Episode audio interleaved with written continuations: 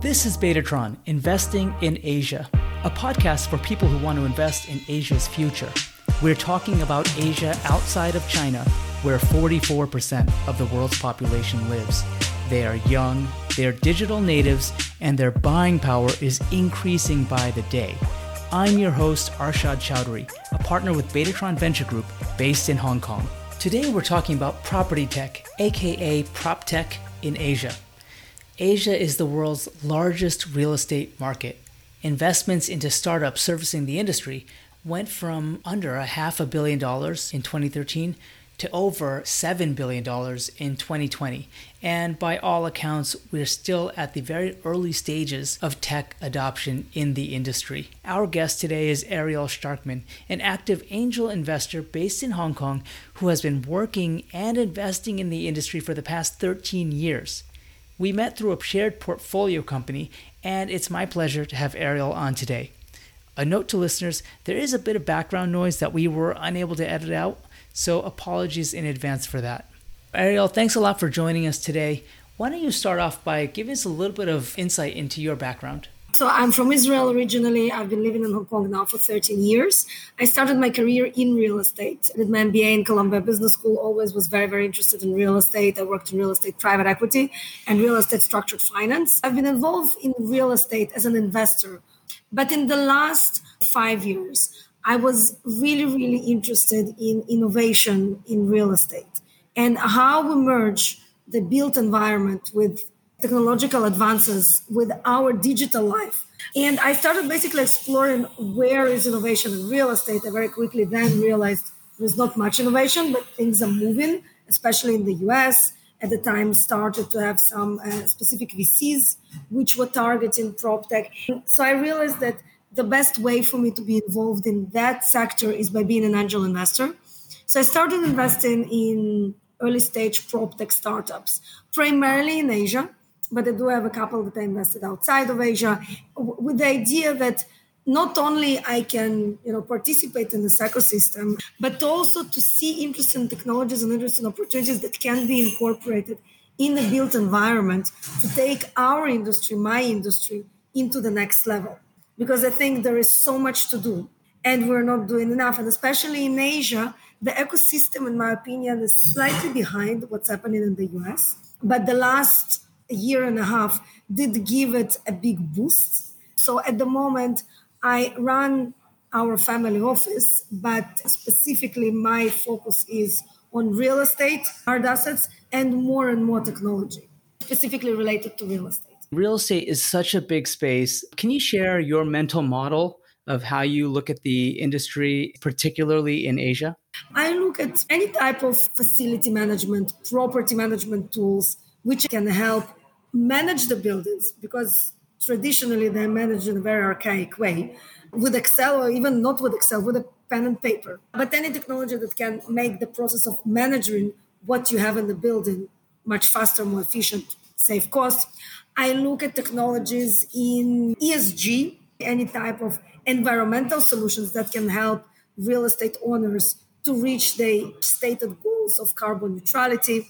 I also look at data platforms. By data platforms, any solution which can help owners or investors of real estate access asymmetric information much quicker. In the US, in Europe, real estate information, like basic stuff, um, how much someone paid for that particular property or how much people are renting. This is very transparent. In Asia, we still don't have that much transparency. Lastly, I would look at any type of interesting construction materials or construction solutions which can be easily incorporated in the process. Let me pause you there for a moment. I imagine it cannot be easy to introduce new materials in construction. Is that the case? The issue with construction tech is that if you have an amazing material that you created, but it is not up to the building code, which is decided by the government. Even if your product is the most amazing one, it will not help because the contractors and the developers will not use it. They need to approve their buildings fast. They need to have everything up to code. But if there are solutions that can be approved quickly or solutions that can help the construction industry be on time, on budget, I would look at it. So, why do you think it is that prop tech right now is having a moment in Asia. In the last, say, three or four months, I've seen multiple prop tech initiatives happening in the region with competitions and pitch events. Is it just me, or is it actually seeing an emergence, or at least getting a lot of attention from investors today? You're absolutely right. I've been tracking this for a number of years. And since COVID, I see a massive change from a number of reasons. COVID did and is continuing to change the way we work, the way we live, the way we interact with our buildings. So it's a necessity. Second, I think the push for ESG, especially the E in ESG. If even two years ago it was yeah nice to have maybe institutional investors or private equity funds backed by pension fund money need to have it in a mission statement that local developers don't need to have it necessarily. Now everyone needs it. The reason why everyone needs it because it's on the minds of the corporate tenants. It's on the minds of the employees of those tenants, which are demanding their workplaces to be in buildings which are healthier, which have a mission for carbon neutrality, etc. So this is all coming from the end consumer, basically from you and me interacting with buildings which means that owners of real estate need to think really long and hard about the tech and environmental strategy. And for me, those two are related because a lot of those solutions are coming from tech. By some estimates, another billion people are going to move into cities in Asia over the next decade cities are preparing and modernizing with a whole wave of smart cities initiatives.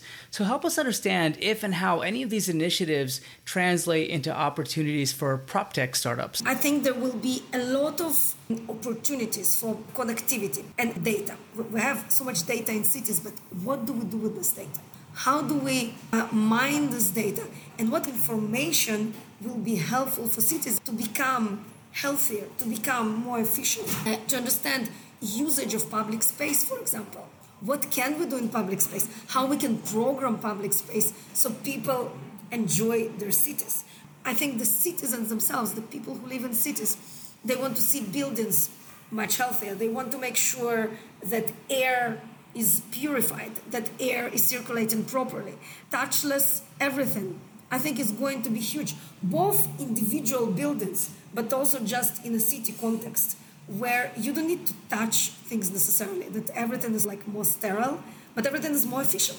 I think that blockchain is a technology that will be widely used by cities. With blockchain, you can actually have your city footprint in digital format. You can have blockchain of each individual building, and that will help the management, the departments of buildings, of governments, and of cities to operate much smoother. You can have title insurance on blockchain. And I think it will help the cities themselves manage that infrastructure in a much more efficient way. But this takes a much longer period of time because you're working with the municipalities, with the governments. It's a change of the way things were done for literally decades or even hundreds of years. And it's not easy. Is it your experience in Asia that there are many companies and a lot of innovation happening in the space right now? And if there is, tell me a little bit about that. And if there's not, what do you think is missing? I feel like, on one hand, there is a lot of innovation. And this is why I look primarily at, at prop tech companies which are born and raised in Asia, because I think that those companies understand the market, the end users, here much better than, for example, their US or Europe counterparts, which just want to come here and sell data. The real estate markets here, even country by country, are operating very differently. And it's very different from my experience in the US. When you look at countries like mainland China, they're completely digital society. They're light years ahead of us in Hong Kong. You look at Singapore, a lot of interest in innovation. You look at Hong Kong, and, and recently in the last two years, I'm meeting more and more really, really interesting prop tech companies across that spectrum that I just described. I think the challenge in Asia is that we don't have strong enough or connected enough ecosystem, both within our narrow geographies, Hong Kong, Singapore, China, but also the cross connectivity between Asia. Because prop tech is still in relative infancy. And as somebody who invests in early stage companies in Asia, I assume you'd have to pick and choose which sectors, which cities which countries you want to focus on. How do you think about that? Which markets are you active in? Are there any countries that you avoid so far or maybe have less exposure to? How do you think about your ground game as an investor? For now, I'm focusing on Hong Kong and Singapore. Right before COVID, I started looking at Israeli startups in the construction tech because there is so much going on. But even though I'm from there, I have not invested yet because I need to go and see the people and spend a little bit more time in the ecosystem, talking to the startups, seeing the offices, understanding the clients, understanding their needs, etc.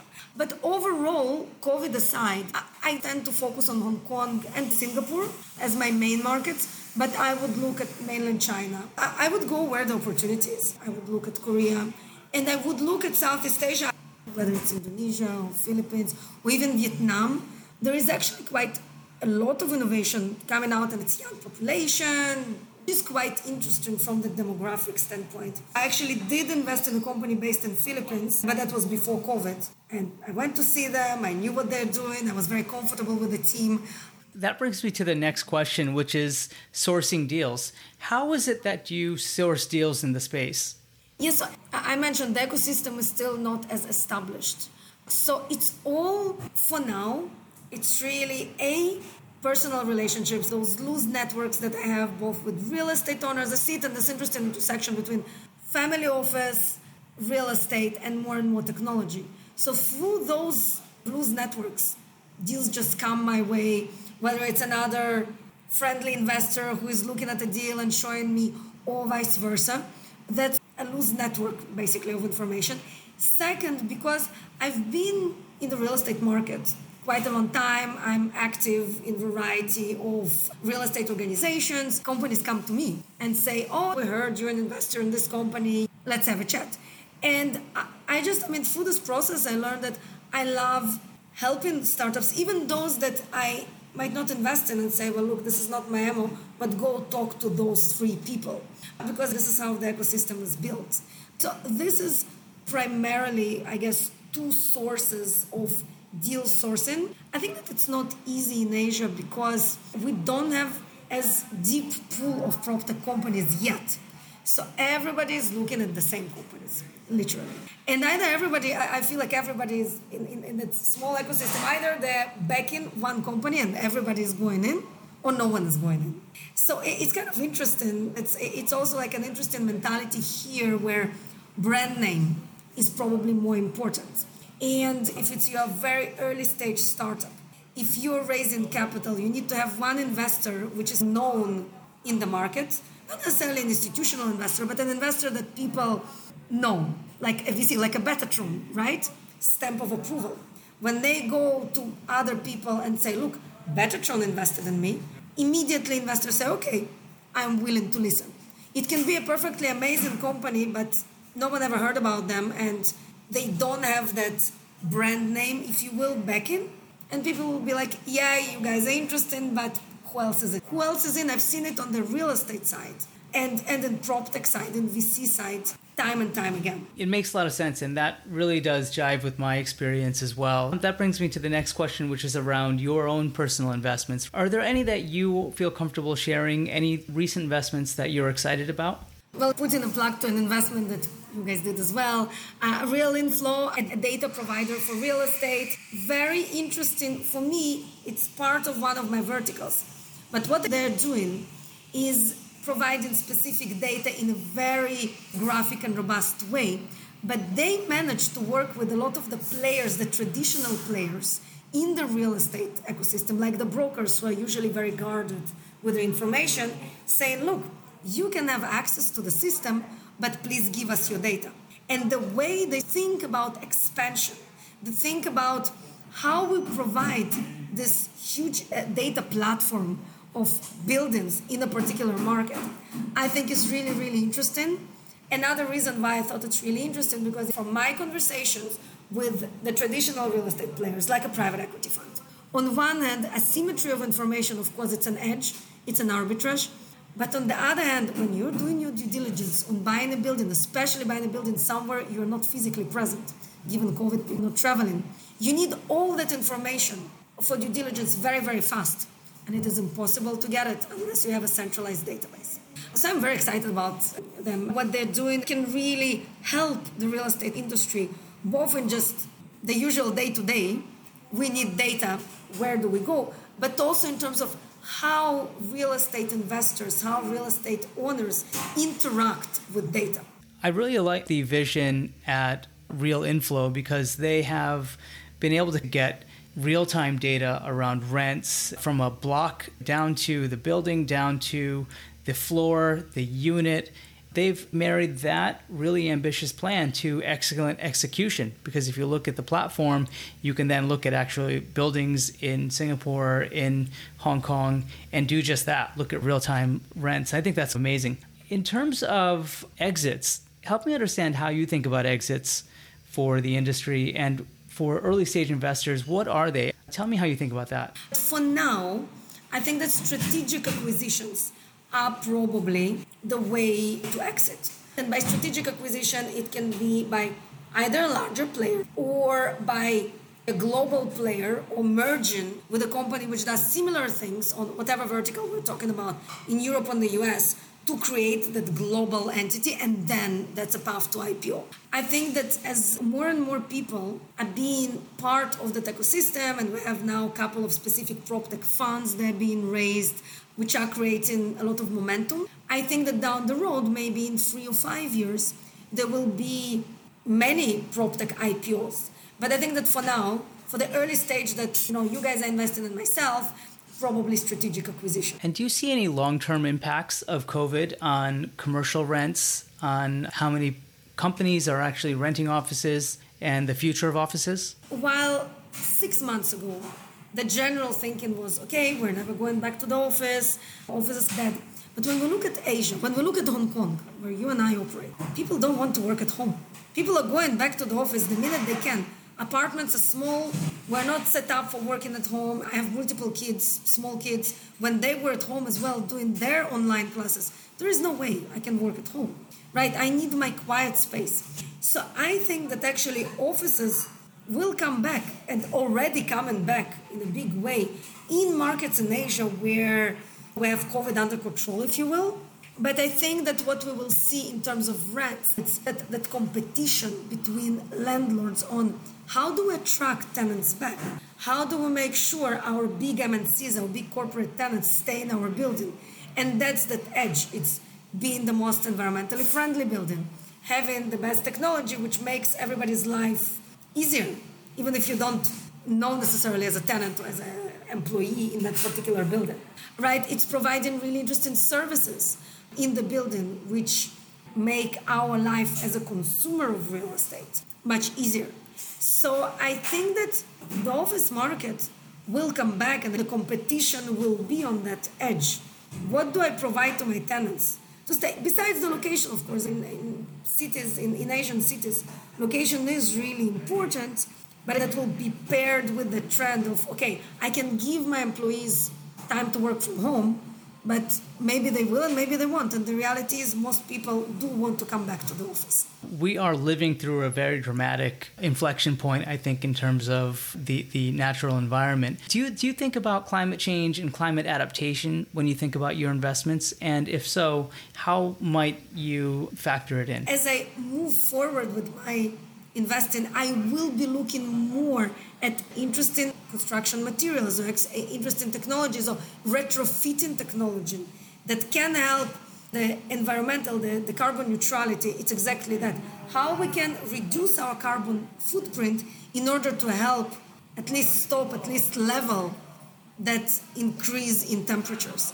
So I think that for me, that's a theme that is very much related to climate change. But as we go forward, I want to spend more time understanding what else can we do, what else can the built environment do, and then as a derivative from that, are there any technologies that can help? Are there any innovative materials that can help? I think property tech will be a lifesaver when it comes to building materials and new construction methods in places that need it, like Bangladesh, India, Pakistan, places where we have super high density, not a lot of land, and people don't have a lot of money. I think that you're absolutely right that there is so much to do, and it's not necessarily just the technology, the, the software writing code it's the, the, the hardware, the hardware of buildings as well, is the materials, is what we can what we can use and recycle from previous construction sites, or how do we use wood more sustainably? It's all part of the discussion. Sure. And with that, I think we have to leave it there. But thank you so much, Ariel. It has been really wonderful to talk to you. And I'm sure I will be seeing you on cap tables and we will be discussing many deals in the months and years ahead. So we'll be in touch. And thanks a lot for joining.